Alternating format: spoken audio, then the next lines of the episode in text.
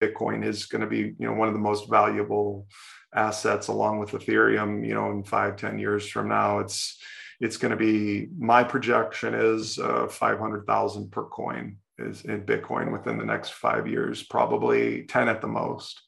Welcome to the Land Life Podcast with your host, PJ Riley.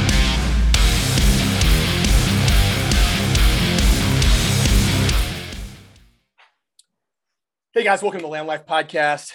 Guys, today we got such an explosive guest, such a such an accomplished guest that I'm not I'm gonna kind of skip the uh the formalities.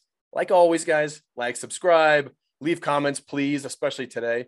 Um, but today we got a guy that has started so many different businesses. I want to kind of jump right in and, and not waste too much more time. So Jack Gibson, uh, Jack, how are you? Good, PJ. Thanks for having me on. Pleasure to be here. Awesome. Awesome. I'm excited. So, uh, Jack, first of all, that's a really cool name. That's like a movie star level name. Like I never Jack looked at Gibson. it like that, but starring yeah. Jack Gibson. Well, my, my legal name is John, uh, but uh, because I'm the fourth John in a row, they every other is John, Jack, John, Jack. So that's how it all plays out. Nobody ever understands why you John, but you go by Jack. There, that's it's a common. very cool name, and yeah, yeah, that when I when I when I make the thumbnail for this podcast, I'll do something with that because that's really right. that's that's a really cool name. All right, so Jack, dude, you got so many things, so many businesses you've started. Let's um let's just do a real quick Cliff Notes version of your background, and then we'll jump yeah. right in. Yeah, you know, I kind of have the rich dad poor dad scenario. I had my my real dad, who was an amazing influence. He was a professional, always had a job. Like, and he did an arson investigation for State Farm. So that's where somebody burns down their house or building or business. Like, he's got to prove they did it or did not do it on purpose. and he was he was great at that. And then I had my um, my wealthy uncle who was an entrepreneur, right? And he didn't have any kids of his own, so he was like my second father and I was always on his farm go, growing up. So I was around him, maybe more than my my real dad. And he had three businesses, and he was always figuring out ways to make additional streams of money. He was very uh, he was overly frugal to a fault, right? I mean, when he when he passed, his bedroom had wallpaper that was collapsing down, like it was nuts, right? Like so, they taught me though uh, how to that taught me how to build multiple businesses have multiple streams of cash flow and taught me uh, how to be frugal and, and create more investable dollars. But also i realized how, what i how extremes the extremes i did not want to go to. I remember really vividly when i was a senior in high school the cleveland indians made the world series against the atlanta braves right and i go i grew up in ohio i love, loved uh, indians now unfortunately, the Guardians. And, you know, I, I say, hey, I call him up and I'm like, because he's a huge Indians fan. I'm like, hey, you want to go to the World Series? I got a couple tickets, 350, 400 bucks each. Nice. And I was willing to shell it out. That's probably one fourth of my total net worth or to the millionaire. right? Yeah. and him, he's sitting on probably stacking multiple millions. And he's like, no, I can't go. Let's, I don't want to part with my money. and I'm like, you can't take it with you, right? So, yeah. you know, there's there's great lessons to learn from people of what to do and then also what not to do. And so those are that was kind of my start in in, entrepreneurialism is just being in that that environment. Yeah, sure. So uh, now, now, when you kind of uh, progressed from there in college, you started uh, uh, a business as well.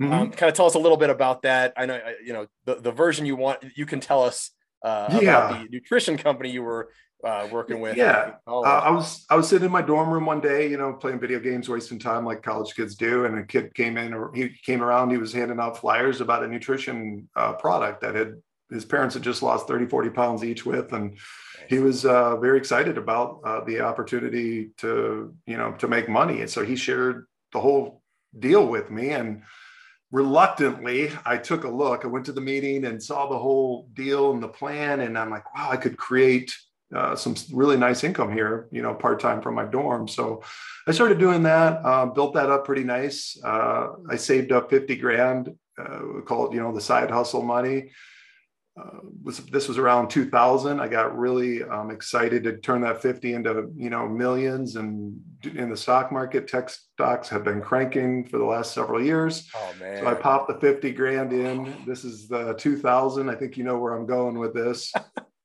we had what's called no. the dot com bubble crash. Uh, within like four months, I mean, half my money's gone. And I'm like, what just happened? Like, I could have had some incredible parties with this 50 grand you know, versus yeah. I just totally lost half of it within such a short period of time. So, you know, that was my start in investing and, in my initial early um, successes with that. Yeah. Um, and then, you know, I've been doing that uh, business that's going on 25 years. So that's still a very strong business. But as an entrepreneur, you know, I, I just had the bug. I want to start other things. And, yeah you know uh, try some some other things test myself challenge myself try to figure out like you know what what's my limitations? How far can i go in other businesses? So um, about six years ago uh, opportunity kind of fell into my lap. I was looking to get into real estate and learn how to invest into real estate. So I started looking at turnkey real estate, which is where somebody else does all the heavy lifting for you in terms of acquiring a property, rehabbing the property, getting a tenant place. So you're buying a cash flow producing asset. So I started buying up, got incredible returns, and then I had a pretty established network by that point of people that know, like, knew, liked, and trusted me. So I started selling and referring people to this turnkey provider and getting commissions, and then it turned into like wow i actually have a real business. I can scale this business. There's huge demand for what this what, with what we're doing. Yeah. and so i brought in a business partner figured 50% of a of a much bigger pie is better than 100% of what i do on my own. Absolutely. Everybody listen to that too. Yeah. to you don't need to be was, the guy all the time no, I think you know if you bring in a good partner, um, and that's what my billionaire friend Sean told me. He's got a billion dollar company. He said you got to have great partners if you want to scale. So I'm like, okay. So we've been uh, we've been building that company out the last six years, and um, you know it's been uh, some incredible incredible years, and some there's been some tough years in there too. So it's a pretty common theme, I think, with um, having any type of entrepreneurial background, Absolutely. right? Absolutely. So, so initially you started buying turnkey rentals. Um, you were just kind of accumulating turnkey rentals over and over from a different distributor, and then you're like, you know what, I'm going to make do this myself. So, yeah. are you buying then, uh, kind of like uh, distressed properties, cleaning them up, you know, putting everything? Are you are you putting in a tenant as well? Kind of like, like what what can somebody expect if they're trying to work with you right now? Well, yeah, that company is called High Return Real Estate. And, you know, we've really done a big pivot over the last six months. We were mainly in, you know, C, B class properties that, um, you know, to a little bit tougher areas, but also had a really good shot of appreciating. You know, they still had, we try to buy in areas where there is potential for gentrification as well as the cash flow yields that you get from just, you know, renting out the property. But, you know, those, those margins are getting really squeezed because as we're all aware right the real estate market is you know really popped but the rents have not increased proportionally to the valuations so we just started to find that it was really really tight when you buy a, a property with a long-term tenant that you're probably going to experience at some point a time where something breaks in the property and all your cash flow yields that you have accumulated as profit are now going back into the property to fix it up, right? And eh, it's not really that hard to figure out. You, we all live in a house. We all know how much stuff breaks. Even this is a, you know, this is our dream house we're in. This is a very nice house. But I mean, the stuff that we've had to pay for stuff that has broken down over the last five years. I mean, it's a it's a it's a huge bill. So, so this is a it's an asset. It's it's a liability, not an asset, Absolutely. right? So what we started seeing, you know, the trending and, and the cash flow yields for short-term and medium-term even um, tenants through Airbnb, VRBO, and then leasing to corporate tenants, you know, that are there on short-term type three to six month stays. Those yields are, in a lot of cases, the rents that you get per month are three to four times what you would get from a from a long-term tenant. So my we've my partner kind of proved it out with his own property, and we've had a couple that have done very very well. So we're just right now just kind of converting over and scaling up this model of you know more uh, hybrid turnkey where you're you're buying up a property and then the investor funds the rehab to get it to completion okay. and then our preferred management partner comes in once it's done and they uh, stage it with all the furniture that you need so we take care of all of that uh, for the investor and then they lease it up and manage all the short-term rentals you know that comes in now it's a lot more management intense so you pay a higher management fee, but you also have a lot more yields coming in. I mean, when you have tenants coming in and out every three days or, or even day, um, it's just a lot. It's a lot more management intensive. So unless you want to do that yourself, you know, you get a management company and they they take care of it. Yeah. And so we're um, yeah, this is this has been in the works and the last six months we've just been building this out and very excited uh, for what it's going to do for our own portfolio and you know for investors as well absolutely so you're are you managing it then in-house is this an in-house company that's managing it or are you outsourcing that as well um, yeah it's a it's an in-house company. Um, yes. So we, we, we, try to we don't really want to promote that but i'll answer your question truthfully of course right? But we don't want we can always be, edit this out. Don't worry no no you're fine. It's, uh, it's not a big deal. Um, but we don't want like an investor to come back at us and be like, well, this is all your fault because you sold us this property. And then you're also the management. Yeah. Look, bottom line is things, problems are going to happen in real estate when you, you, it's not a smooth sailing. It's, it never will be. And so anybody that comes into it with that kind of like pie in the sky mentality, it's, you'll, you'll soon be hit with a dose of reality when yeah. things don't go uh, work according to plan. So, uh, we, we definitely, though, we want to control that uh, in post sale experience for our investors as much as we possibly can to give them a better, um, smoother ride as they will, you know, versus if we throw them off to somebody else, we don't know how they're going to take care of them. And there's some really, really poor companies out there that do managements. Yeah. And, and if you guys are new to real estate, um, you know, look into something like this because this is a, there, it, when you buy a new property, it's it can be nerve wracking. It can be oh, really yeah. scary. You're like, I have first of all, a lot of guys like me. I live in Denver. I'm not buying a ton of houses here in Denver. No, so, it's too expensive, isn't it? Absolutely. I mean, our median yeah. price is 700 grand. So sure, you know, you look when you buy uh, structures, you're looking out of state, maybe southeast, Midwest, something like that. Um, but it can be nerve wracking because I'm not there every day. You know, so to have a company not only kind of bring me in, show me a property, uh, you know, sh- show me how to manage the, or show, bring in a management company as well. That's huge. And that can help a lot, especially if you're brand new. Um, so what, what markets are you, are you guys in? That's a great question. I was going to say the market is the market selection is really important because you want to get into markets that still have a, a decent, uh, what's called the price to rent ratio, which is really simple. It's you look at the what's the total price that I'm all in on that property for, including rehab, and then what's it renting for and typically in long-term hold real rental real estate if you're hitting 1% price to rent ratio so if the property you bought it for 100 grand and it's getting a thousand a month in rent that's 1% right that's typically the benchmark of where you're pretty safe and you're going to cash flow that property now, and what we're seeing is in short term and medium term, as much as 3% price to rent ratio or even 4%. So that just creates so much more margins of, of cushion in your monthly profitability on that property that you can then withstand and still be cash flow positive if a roof or something goes out on the property. Now, if you've just rehabbed it, you're probably not looking at some big capex, we call it capital expenditure. That's a big the big items, the roof and the electrical and the plumbing and the foundation, right? You're not looking at that for probably years out if it's the rehab's been done well. Mm-hmm. But you're always going to see a host of maintenance issues. Things are going to break. So you yeah. got to have enough yield of the rents coming in to, to be able to cover all that stuff. And look, we all want um, as we buy and do investments, we want to have our cake and eat it too, right? We want we want cash flow coming in yeah. that's positive, and then we also want the property to be increasing in value. So that's what we really look for. Mid Midwest always markets is what we're in. Indianapolis, Nashville, Hmm. Um, we have properties in Birmingham. Um, we are looking at other, you know, markets as well, St. Louis, Illinois. So we're we're expanding into different markets that make sense.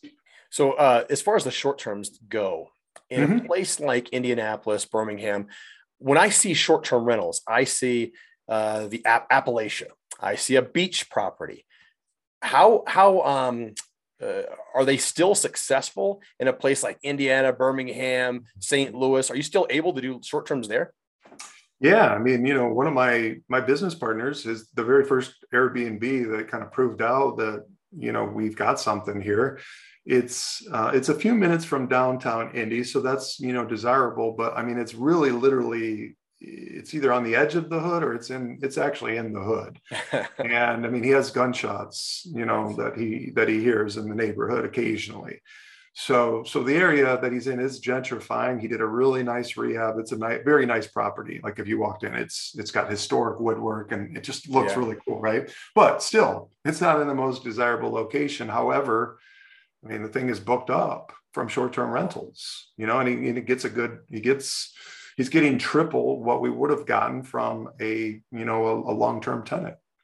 So competition wise um, so we're, we're, getting three to four times rent mm-hmm. versus the one. Mm-hmm. i still see a lot of people going to the the long-term rental. Um, where would you say the competition is today right now short-term versus long-term? Which is the more hot market? You know that's a great question. I mean you have more stability with a long-term tenant, right? You you know that you know when they sign a long-term lease, you don't know that they're not going to break it. But yeah. if you get a good quality tenant, right, generally speaking, they're going to you know you know when there's predictability there. So that's the advantage is the income consistency and predictability. Um, there's always a demand for long-term tenants, especially with a tight supply. Mm-hmm. So I think as far as economically resilient, you're probably short or long term uh, leases are going to be more resilient to any type of downturn in the economy. Yeah. Whereas, you know, a lot of people that are doing short term rentals, this is more of a fun pleasure trip. Uh, you know, uh, sometimes it's a business trip, which is definitely, we want a mix of, of all of that type of demand but short term short term rentals, I think um, you know it's definitely going to get more competitive. We've definitely seen a lot more people entering the space. But if you do a great job with uh, staging the property and providing a really good, you know, quality experience, I mean, you're you're always going to have uh, a demand. Your t- your properties are going to be filled up. Okay, all right. Let's let's shift gears just a little bit. You also do. Mm-hmm. You're also in self storage. Um, uh, you have uh, two different funds uh, with self storage. Mm-hmm. Talk about a little bit about that. Yeah, that's funny. Like, uh, so two, it was uh, 10 years ago. We're going down to Cabo on a, on a trip that we earned through our direct sales company. Yeah. And of course, uh, the second year in a row, I forgot my passport. I mean, uh, it's like, it's unbelievable. Like shit that I do. I mean, yeah. really, you don't have to be superiorly uh, intelligent and not do dumb shit to, you know, to, to grow businesses. But so yeah, we the, the first the first year I, it was expired when I got to the airport, right? Uh, the second year we just forgot it, and my mom raced. We raced to meet each other on the highway. I was driving back from the airport for, at 100 miles an hour, and then I just grabbed the passport for my mom. I couldn't get back in time, so we we get there a day late and miss the first day, and in line is Sean uh, checking in, and he forgot his passport too. And but he had he was a baller. He had his buddy fly a private plane to him where he was at the airport and you know get him his passport just in time he made the, the trip wow. the flight you know from canada into um, cabo and i'm like well i want to be like you what do you do and he's like well i you know, I've got the self storage uh, real estate fund that I've been doing, and, and, it's massively profitable. So we hit it off, kindred spirits, right? Sure, absolutely. And um, I've been investing with him for the last decade, and and it is by far my favorite investment because it's the the most passive in nature. I don't have to do anything, and um, the the returns are consistently in the twenty five percent annualized range. So you know you're doubling your money every four years at twenty five percent, right? Wow. So um, the only downside is, you know, that it, the money when you put into a fund like these, number one, it's not liquid. you can't get your money back out until the fund sells. Yeah.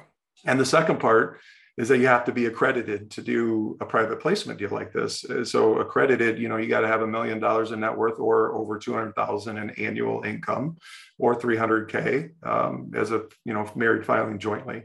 So, you know, that's the, that's the downside. But if you can get yourself into those requirements, that opens up a huge, uh, a wave of opportunity to do higher, um, higher plays in terms of less risk and, and bigger rewards. So yeah.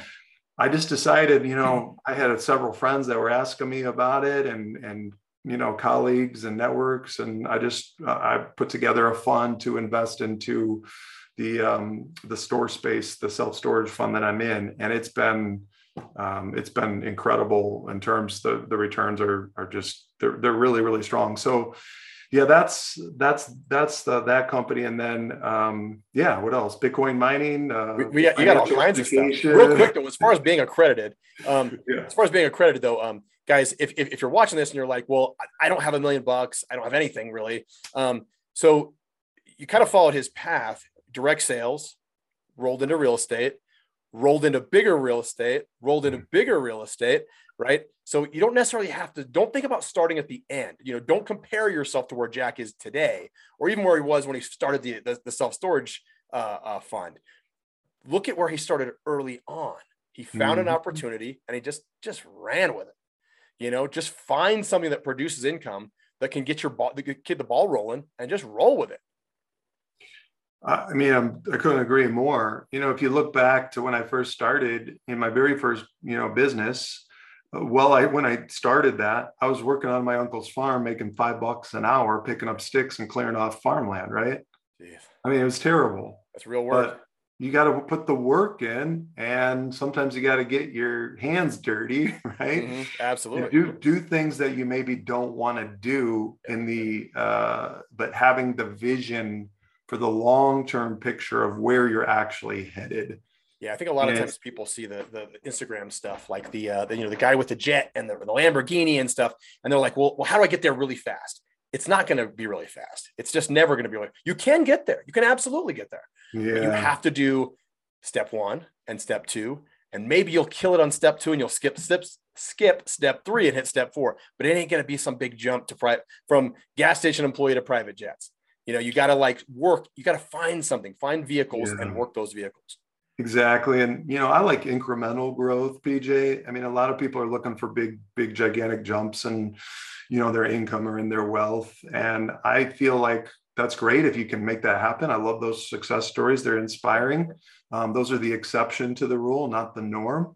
Uh, the norm of entrepreneurship is this, you know, steady plotting and this steady, um, incremental, consistent growth. And that's the kind of growth that most of us can uh, handle in terms of being able to hang, handle with your ego and with your pride and with your heart and just making sure that you know when you do when you do have a big jump in income or or, or a windfall or a big growth right uh, most humans uh, that i know um, especially younger they they're not equipped to be able to handle that so then they end up ultimately either self-sabotaging it or something sabotages it the universe god energy whatever you want to call it yeah. because you're not the type of person that is cut out to handle that type without it really hurting you uh, over the long term. So I don't think you should desire to have wealth fast and wealth quickly. It's not in your best interest.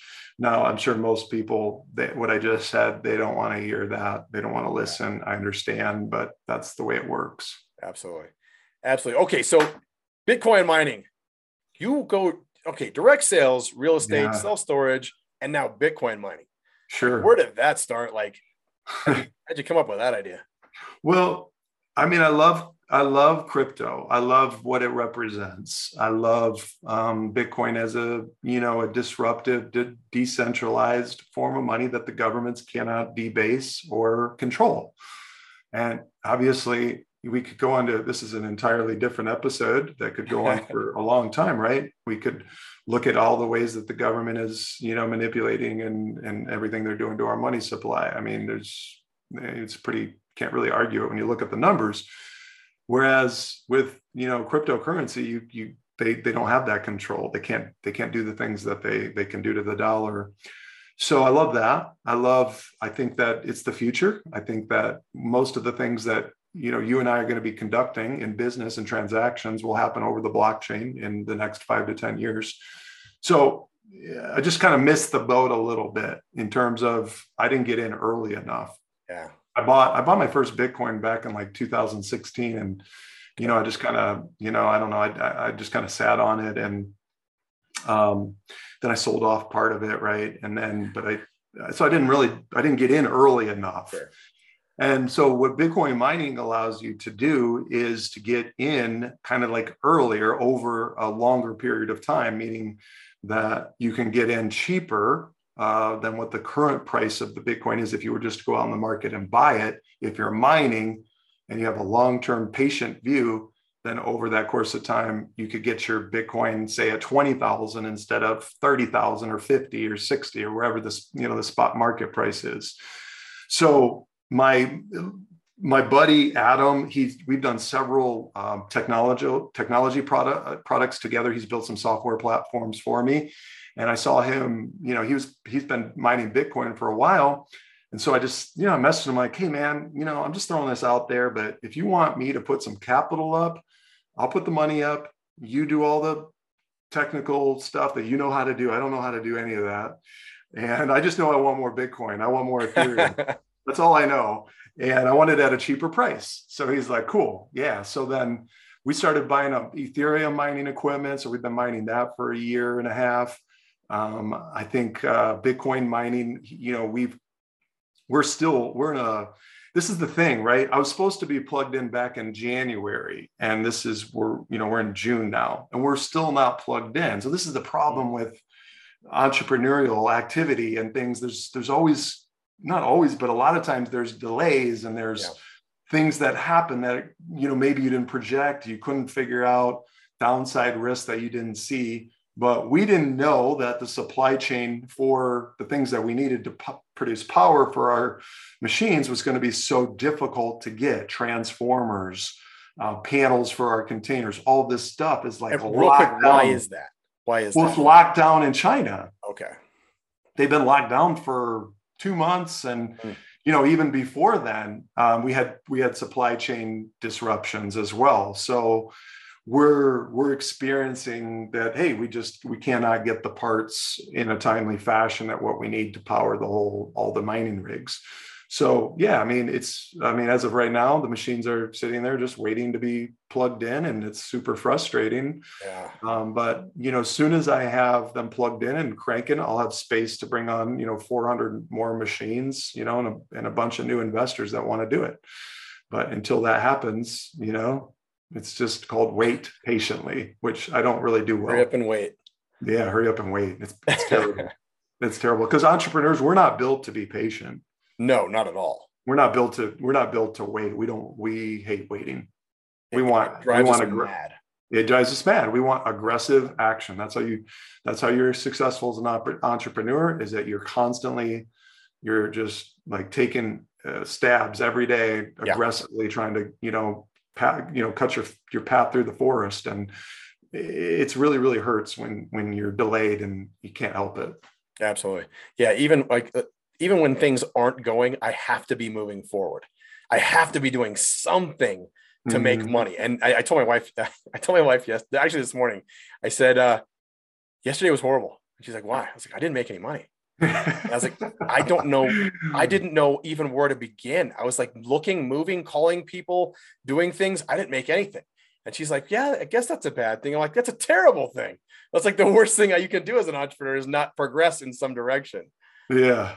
But so I, I want to ask you. Oh, yeah, for sure. It's yeah, right. You, you, you, you know, and so yeah, I mean, this happens. You're going to see lulls in your businesses or business.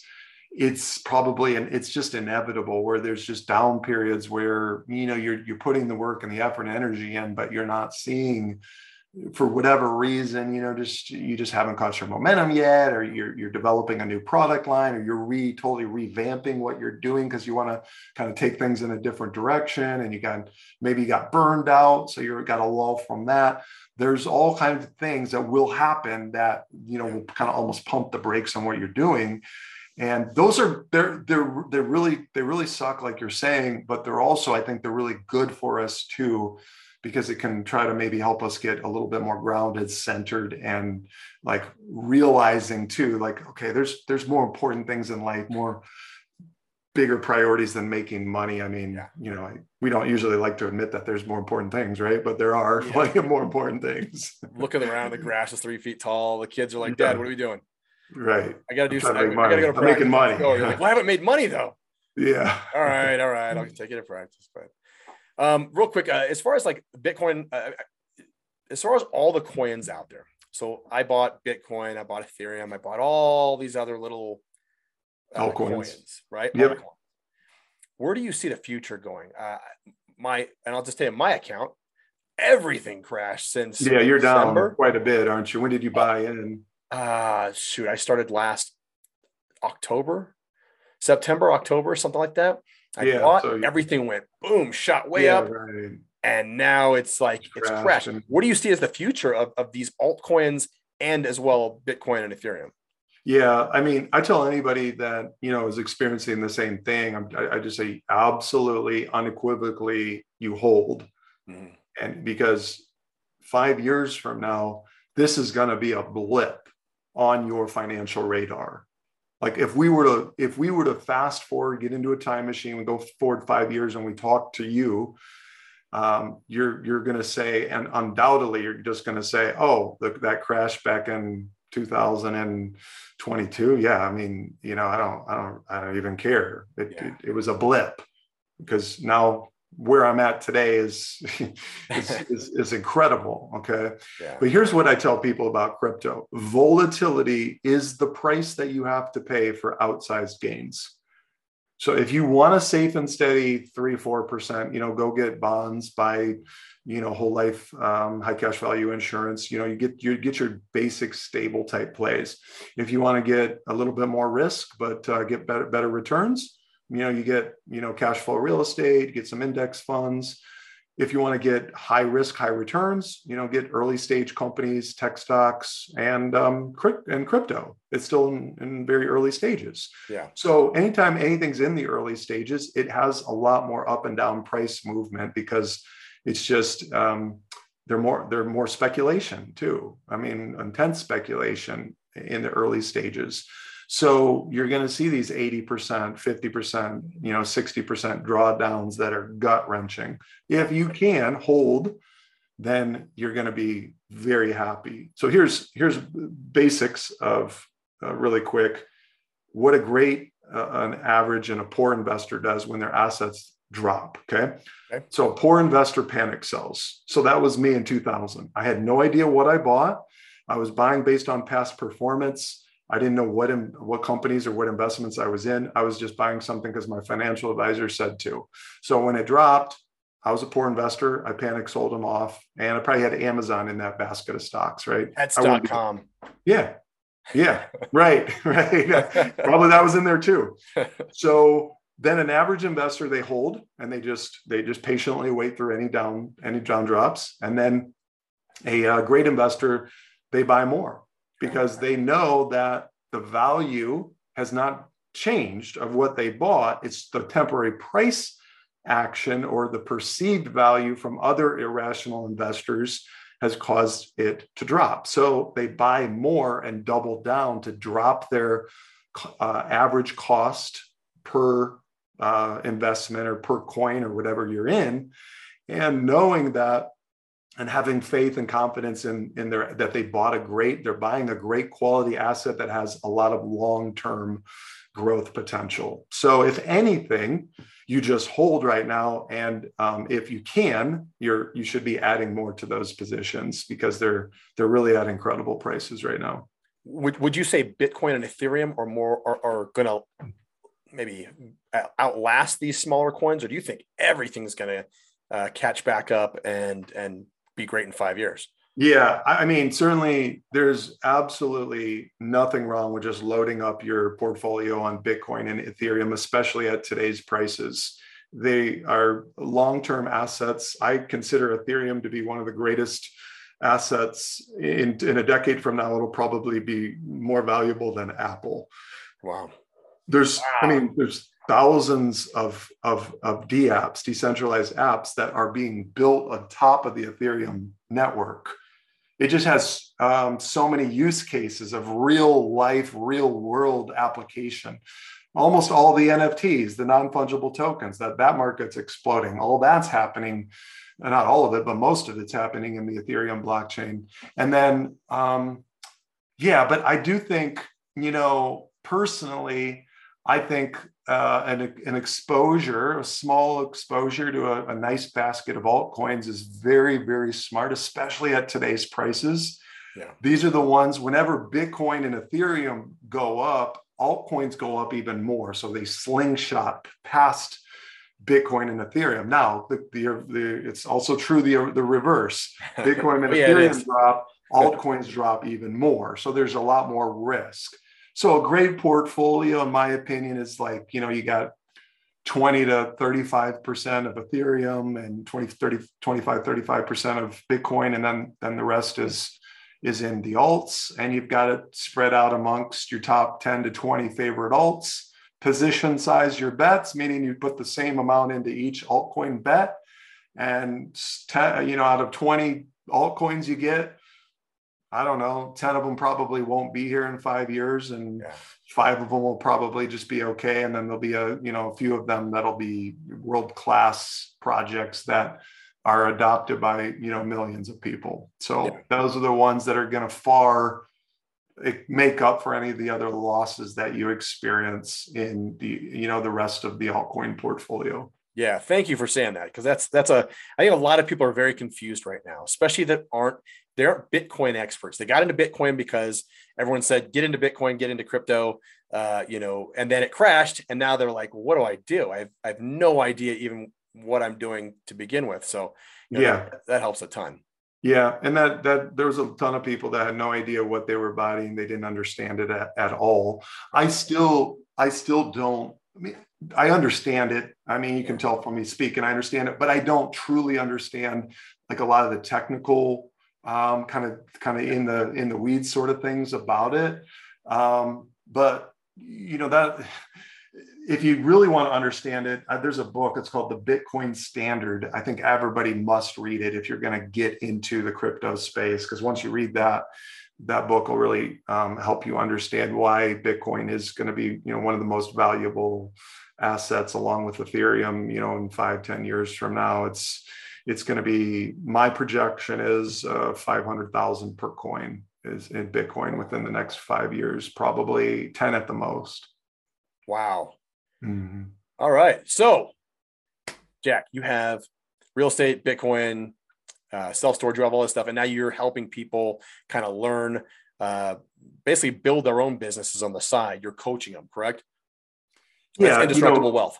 Absolutely. Yep. In indestructible wealth, I realized, you know, during the pandemic lockdown, uh, I went through some really, really tough personal stuff. Uh, some of it, you know, just um, deserved to uh, help me to, you know, become a better man. And then some of it um, was just uh, super, like, you know, unfortunate type thing. And so I took a, I took a solid year off almost. I mean, I, I didn't like, I didn't just go into a, you know, um, dark hole and not communicate with anybody, but I didn't work very much. I just golfed and played with the kids.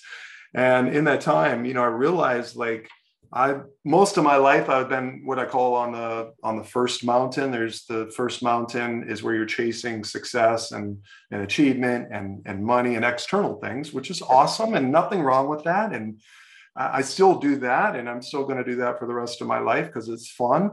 But the second mountain is the fulfillment mountain, and this is where you have something type of uh, maybe a crisis or something that happens that kind of transforms you from the first mound, changes your perspective, and catapults you or plucks you off the first, sends you off onto the second. And the second is based on fulfillment.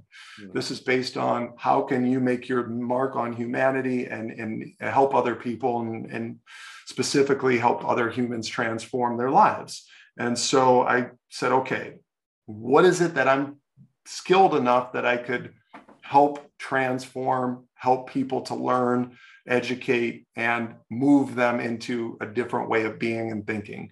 Well, finances. Like I think I still have a lot to learn, but uh, you know, I've done pretty well there. I mean, we have 21 different streams of income, five different companies, um, but you know, lots of passive income opportunities. And so I was like, okay, let me teach this and let me help mentor the younger generation. So that's that's where uh, indestructible wealth came out. I mean, I just finally created products. I haven't made any revenue. I've had it. I launched it a year ago. I wasn't in a rush to create revenue, which is a great position to be in. Sure. And again, if you're just getting started in business, you don't want to wait a year to, to try to sell something. That's a terrible play. You won't make it unless you have a lot of other things uh, bringing income in, right? But um, it just gave me a, a, chance to kind of build it out the way uh, I wanted to build it out without worrying about, okay, I got to make sales. So finally, like as of today, even our book, my book is launching. I have two courses that are um, financial education are coming out. Book is called Building Indestructible Wealth. Um, this first release is designed for six figure earners or those who have probably you know six figure 100 100k to or more to invest. I mean, if somebody's uh, building towards that or, or approaching those type of numbers, then certainly they're going to get um, something out of it. But it's a book designed for action. Like, okay, here's the con- the conceptual strategy. Yes, but we don't stop there. We actually go into multiple assets of how to buy them, how to think about them, how to invest into them, where to go to learn or how to access them specifically. Like I give links to lots of uh, where to go to mine Bitcoin, where do you go to do self storage, where do you go to uh, write stock options, you know, where do you get the specific teachings that you need to uh, be able to implement all the things that I'm showing you in the book. It's one thing I think, okay, I teach you out a theory or show you something, but yeah. if you walk away from that and you're like, I don't, I have no idea how I go about actually in implementation, then you know that's typically a big uh, gaping hole i think in a lot yes. of you know training right Absolutely. so um, yeah that's it's a it's all about uh, creating multiple streams of passive income uh, from uh, various assets and stocks, crypto and real estate. And then, of course, in your own private business. And then taking those streams of income, and then that's what you speculate with. That's what you that's what you buy your crypto altcoins. That's what you buy your tech stocks with. That's what you buy your early stage, you know, pre IPO private placement type company that you know could can create some incredible gains of 100x or more, but more risky. You don't want your you don't want your portfolio and your livelihood to be built upon that those foundational plays. You want a solid stream of safe income as your foundation. Then play with house money. You got all these streams of income coming in. You're de-risking yourself so now if those things don't work out your crypto crashes your early stage company just totally bombs out and it doesn't work out okay it hurts, but uh, my income's going to re- be replenished in a month, two, three months. It's no problem. I'll just I'll just swing again in three months from now, and I'm all good. Yeah, yeah. It's funny. I heard Mr. Wonderful from Shark Tank saying the exact same thing the other day. Uh, he was on a, a different podcast. Um, he was with Grant Cardone. He said the exact same thing.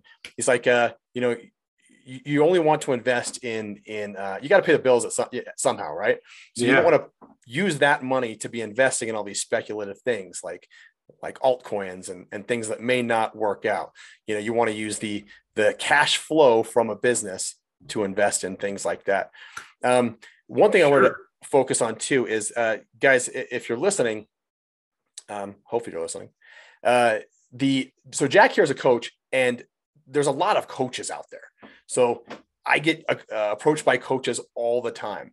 Um, what Jack just told us is to start this podcast, he built this business, this business, this business, this business.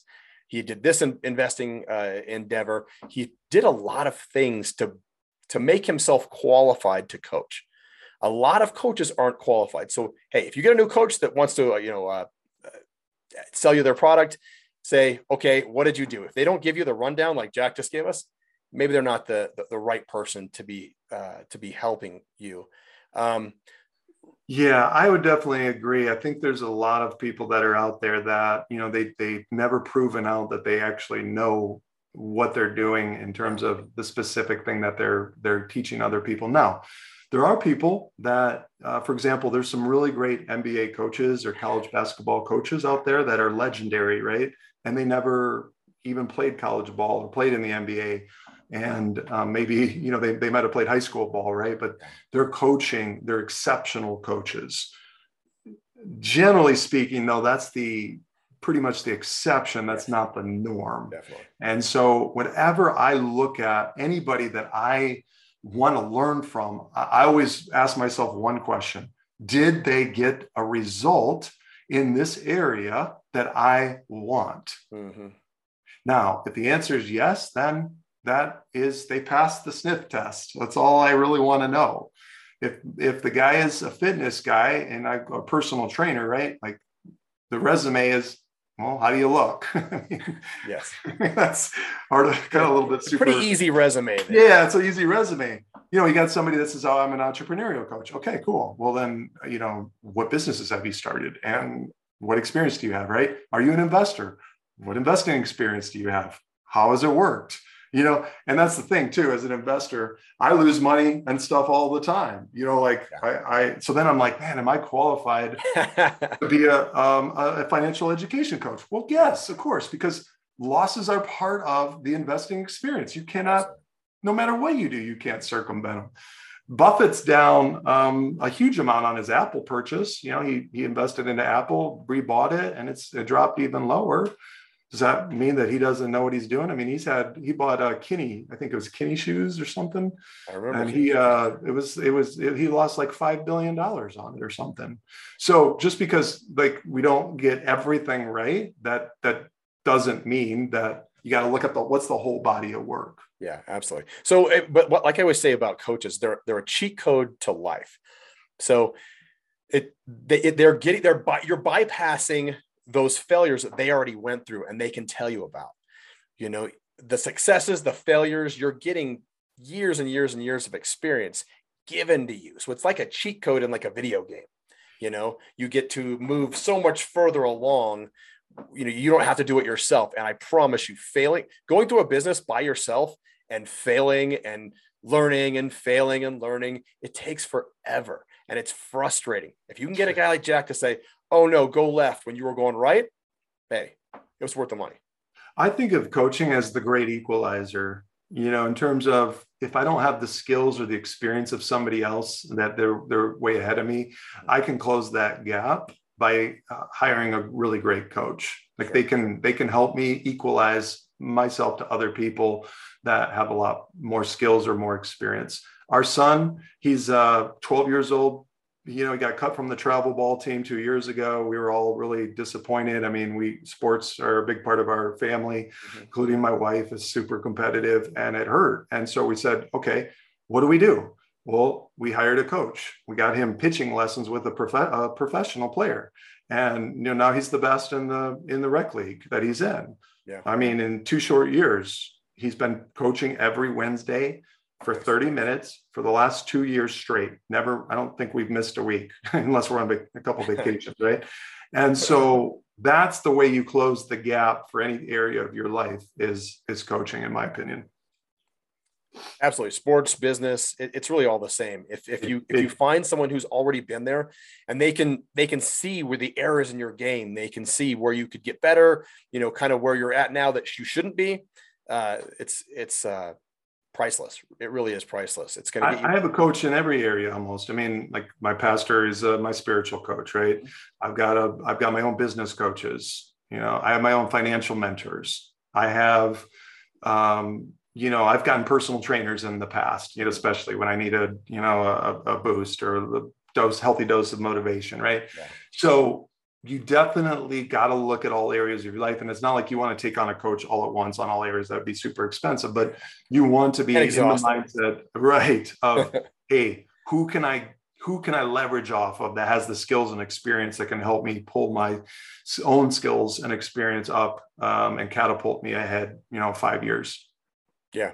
Yeah absolutely. All right jack where can people find you? Well, uh, my, my the best place where everything is located is myindestructiblewealth.com. I have all my blogs, my podcast. Um, others they can book a call if they want to, you know, do a strategy session for their financial education and they're building a wealth building strategy. And then also my book that's uh, launching today, and then uh, the two courses that I have, the basic and the advanced indestructible wealth builder. Uh, those are, I think, six to eight hours of video content in each course. Very, um, you know, very loaded up with plenty of info that will, you know, certainly uh, stretch your your skills and, and mindset. Uh, those are all on that site as well. And then, of course, I'm on Instagram. Um, I'm cranking out the Instagram reels right now. So, nice. You know, got to keep delivering value, right? Oh, Absolutely. That's the only way I'm going to grow an audience is just pumping out um, 10 times more value than I'm asking for in return. Any, uh, I, have been, try- I've been told I got, I got to do TikTok. Well, TikTok, I have a whole 76 followers. Um, TikTok's been not so friendly um, to me, but we're we're still plugging away. I mean, you know, you the great thing about it is that you can repurpose your, you know, reels, Instagram reel videos uh, into TikTok, and okay. so you might as well just do both at, the same time if you're yeah. going to do them because they're you can use the same videos for both. But yeah, it's yeah, I'm not very good at TikTok. Those are frustrating. Yeah, my, my kids are experts at TikTok. Of course. Yeah, I, am not even. They actually get paid to be on TikTok. Right. For their content. I'm like, how do you do that? I want to do that. Yeah, I mean, yeah. you know, they do. That's the sad part about it is they know more about these, you know, digital tools and yeah. assets than what we do. But you know, that's great. We, will they'll teach us, and that's yes. fine. Let's have built-in coaches in the house too. Like, yeah, Dad, your video looks stupid. Like, oh, well, what do I do? Help me. All right, guys, buy indestructible, building indestructible wealth today. Um, Jack, big question. Big question we finish off every podcast with. Are you ready? I'm ready. All Let's right, here we go. Do it. Hope right. it's not too hard. We are no, it's, it's very easy. We're land life. We buy and sell vacant land, dirt, yeah. trees. If you could buy land anywhere in the whole world, where would it be and why? Uh, okay, vacant land or vacant land. You could build on it. I mean, whatever you want to do with it, but yes, vacant land. Well, okay. So from a a purely like the most valuable real estate in the world, right? I would mm-hmm. like to have it in New York City. Sure. I don't think too much more goes for more per inch than that, right? Or per yeah. square foot. Um, maybe Tokyo. Uh, you know, those are probably the top two, right? Um, but purely from a lifestyle and point of view, like, hey, we want to live a, an extraordinary quality of life. Yeah. We would have a, a nice hundred uh, acre or not hundred acre. That's a lot. Hundred foot of of lake frontage on uh, an inland Michigan lake, and that would be the most incredible thing for our family. Or I know I'm giving you a second answer. No, give as many as you want. Okay. So the other thing is there's mountain range in northern Michigan. I mean, it's it's not a Colorado ex- skiing experience, but our family it's four hour drive and, and it's very accessible. Um, it's called Boyne Mountain, and we would buy a plot of land on that mountain so we could ski in, ski out, you know, build on it, golf during the summer. Like that would be incredible too. Yeah. So I'm a pretty conservative investor, so I like I feel like I got to stockpile some more cash before I do something like that. yeah, yeah, yeah. Okay, the mountains of Michigan, and then lakefront on one of the interior yeah. uh, uh, Michigan lakes. Absolutely. And those are valuable, very valuable pieces of real estate that will hold their values for uh, decades to come. I can imagine. Yeah. Hey, Jack, anything else you want to say before we wrap up? I so appreciate you having me on your show. I mean, great interview. So thank you. And I, I hope I served your audience more than anything. So Dude, I think they learned a ton of stuff. So awesome. Uh, and, and like I told you before, this, that everything you said is kind of what we're trying to teach people, show people that didn't know it existed before. So, you know, I think uh, you have a lot of great information. And guys, if you want to kind of further that and um, you know grow even more, contact Jack for some some wealth yeah. coaching. But uh, you know, I do have in one one final piece of advice in yeah. closing. I think you know entrepreneurs got to understand that it, it's completely normal to experience some real gut wrenching, really hard, difficult times. Yes. And this is why you're paid the big bucks. Entrepreneurs are the highest paid profession in the entire world. Okay. So, in order to get to that point where you get the, that kind of 10x the, the amount of pay or 100x the amount of pay for the hours that you're actually putting in, yeah. you have to go through stage one, which is you're putting in 10 units of work and you're getting one unit of pay. And that could go on for a year, two, three, I don't know how long. Yeah. But you have to be able to have the vision to work yourself through that. And it, it is challenging, it's difficult, but this is what you're going to get paid and rewarded so handsomely from the marketplace for being able to endure. Absolutely. That's awesome. All right, guys. Uh, don't forget, like, subscribe, leave comments, uh, and contact Jack buy the book. Guys, until next time, I'll see you on Land Life.